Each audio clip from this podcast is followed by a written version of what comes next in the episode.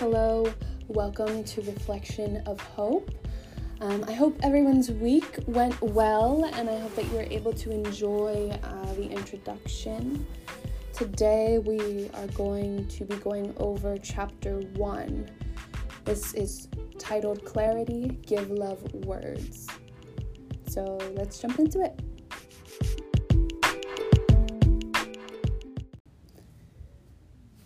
In this chapter, Hooks talks about the importance of describing love concretely. Because if we do not create a definition of love, a word that seems so incomprehensible, we will not be able to practice the art of loving. Love is expansive uh, by nature. And in order to develop a concrete definition, we must be interested in learning how to better express our feelings of love through love. And when I speak about the act of loving and the love that we are trying to define and the love that we are speaking of, this applies to family and friends as well as our intimate partners.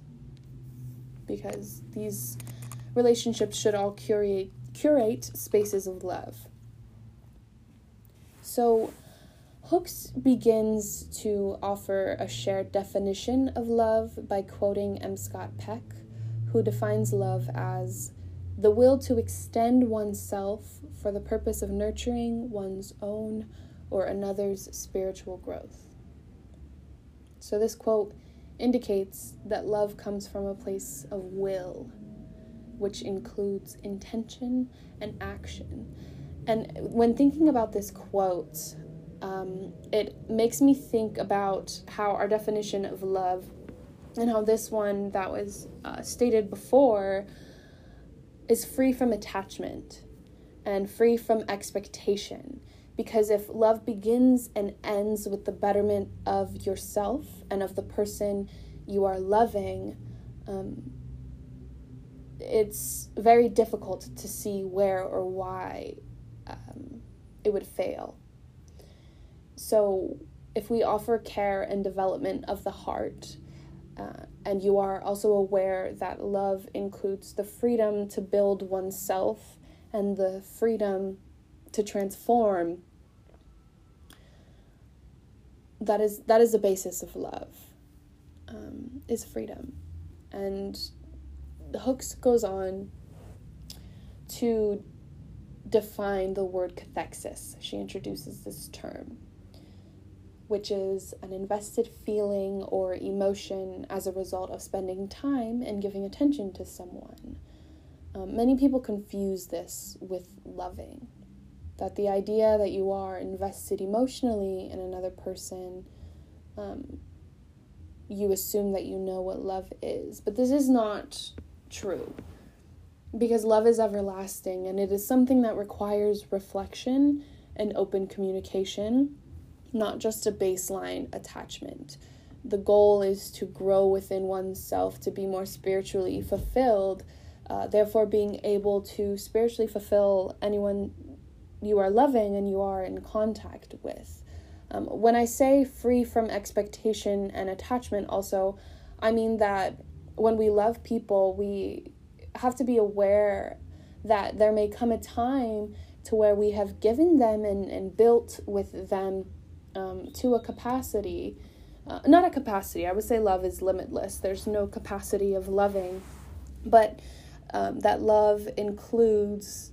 Um, being aware of reaching a point uh, where maybe you don't have the tools to help the person you love grow anymore, that they must look elsewhere, that they will venture out um, to continue the betterment of themselves. And being okay with that thought that maybe the growth of someone does not include you um, is a core of loving, of being loving. Um, because if we have these attachments to people, we have an expectation of, um, oh, you're my one and only, uh, you are my forever. Um, but really, our true one and only is ourselves. Um, and our forever is ourselves. So if we're not involved in loving relationships that uh, promote selfhood um, as a base, as a basis uh, for growth, and just for love, then it's not going to be real love. It's not going to be a real practice of love if there are limitations placed on it. So, in this chapter, um, Hooks also talks about how love and abuse cannot coexist. So that goes into uh, attachment and expectation, right? If you are controlling of the person that you are uh, in a relationship with. So Hooks specifically uses an example of a physically abusive father and partner still claiming to love his partner and children despite the horrors and pain he's responsible for inflicting on them. Um, and and she further describes it like if he's home and he's abusive, if he's a drunk, um, and he's throwing things, he's just causing terror in his home, and then he goes, you know, down the block uh, to have a few drinks with strangers and is proclaiming um, this deep love for his family. Uh, there's a disconnect there, and it is not love. And this is something that many people uh, may have to acknowledge when thinking about whether or not they received love in their early childhood. Because love and abuse cannot coexist. It cannot. Um, when people are abusive and when they, whether it be physically, emotionally, or mentally, um, or spiritually abusive as well, there's no capacity for love to be present um, if abuse is an order of the day. Um, and, and this fact is very difficult to come to terms with for a lot of people, I think, because I think we have friendships and relationships with our family members where care is present, right? Um, the ability to be caring um, and affectionate. Uh, but if we think about love, if we think about the deep definition of love, you know, promoting spiritual growth and openness, uh, abuse restricts us. If we're abused in any type of way, our spirit is restricted. Um, you know, we have psychological responses that close us off to the world and close us off to ourselves. So, in any instance where we have been forced um, into a corner where we've been forced to hide or forced to uh, enter a flight or fight response. That is not a space of love, and it's not easy um, to think about to think about this. To think that we are involved with people who do not know how to love. Um, none of us want to admit that love was lacking in our homes, especially if care and affection were present. So, noting the difference between care, affection, and that of real love is a primary step uh, to heal and to work towards demanding real love. And when we talk about defining real love, and asserting differences between love and care and affection, uh, because care and affection can be present in abusive uh, situations. Because, you know, uh, we're all human, and the abuser can feel. Uh, they can feel guilt, um, and they and they can feel like they are protecting um, or teaching the ones that they abuse uh, lessons, but the reality is that um,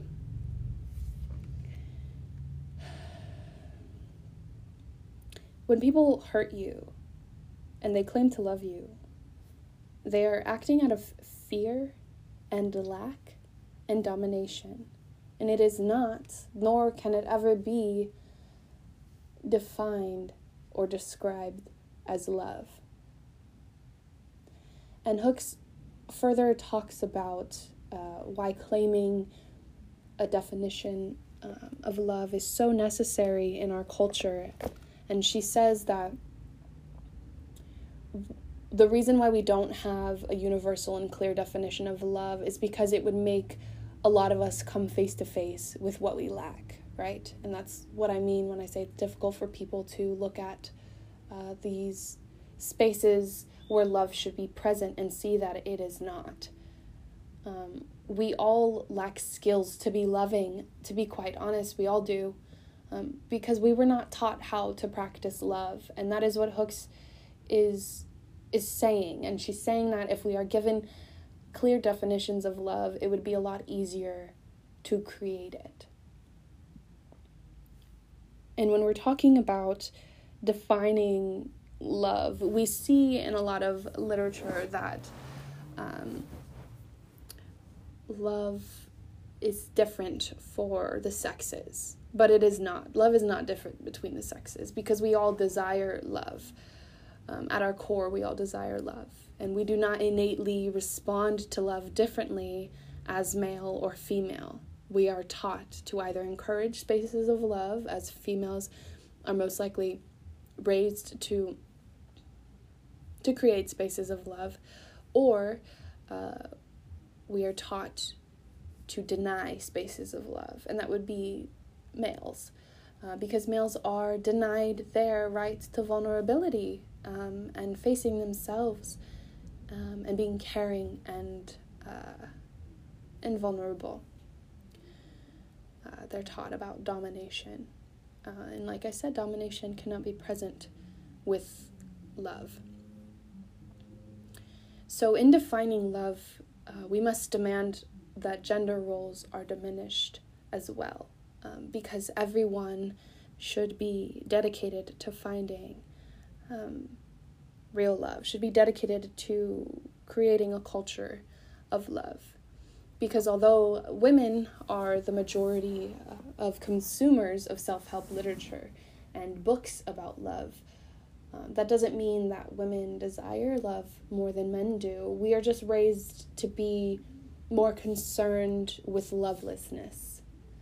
And on the same token, um, this does not indicate that we are building a culture of love if women are the ones buying self help books. It doesn't mean that it's working uh, because we have to develop a definition and have a daily conversation about love with not only adults but also teenagers and with children. Because if you think about it and you start this conversation of love uh, with children, and it's not just to say, um, I know what's best for you, listen to me, because oftentimes adults do not know or do not practice um, what is best for children because we do act out of fear a lot of times. Adults act out of fear because that is the culture that we live in. But if we act out of love and we encourage um, children and teenagers to have a space to speak about love and not only speak about love but to speak about our lack to speak about our fear to speak about um, these spaces of love that or these spaces these intimate spaces with our partners and our family that should be spaces of love. We should be able to talk about why they are not um, and and how to work to build them into spaces that are full of love because love is an action that requires responsibility and accountability. And we should all be responsible for um, creating safe spaces. And we should all hold ourselves accountable um, in simply saying that, no, I don't. I don't know. I was never taught how um, to love by this definition, right? By the definition of being involved with someone to enable spiritual growth. Um, as we reach the end of the chapter, um, and this goes back to our responsibility with creating spaces, um, Hooks talks about the importance of imagination. And I think about how imagination is a necessary ingredient of love. And Hook says, what we cannot imagine cannot come into being. Um, I am realizing that I spoke very quickly, and there's a lot to think about. Um, but I'm going to leave you with more to think about as well. I have four questions, or five. The last, the last section involves two different questions, but um, I will leave you with these to think about. Number one, what do you mean when you use the word love? When you say you love someone, um, what do you mean? Is there action behind it?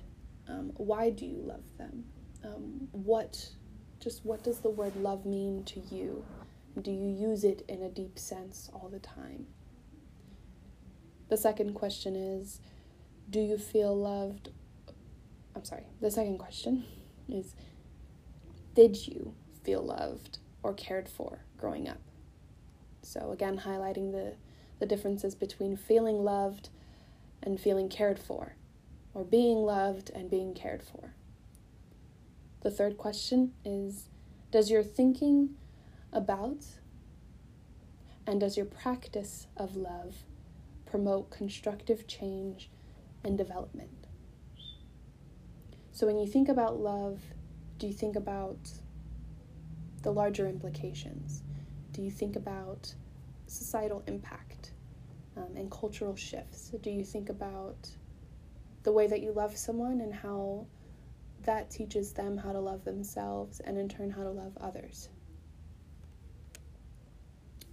The last part is what can you imagine with the people you love? How do you exercise the practice of imagination together? And that can tie into the previous question as well. Um, but with that, uh, that was pretty much chapter one. Um, give love words, um, the importance of defining love and defining what love is not as well. So I encourage you all to, again, reach out if you would like the PDF. Uh, reach out if you have other questions, if you want to answer the questions to me so we can have a discussion. Um, I would also love that. For the next episode, we will be talking about chapter two, um, which is childhood love lessons. And we do speak about abuse in childhood uh, and how that affects us growing up. So that is what we have to look forward for for the next episode. But I hope you all have a wonderful evening, um, and I hope that you will be more intentional when you use the word love and when you create spaces of love. So thank you so much for listening, and we'll see you, hear you, talk to you again soon. Thank you.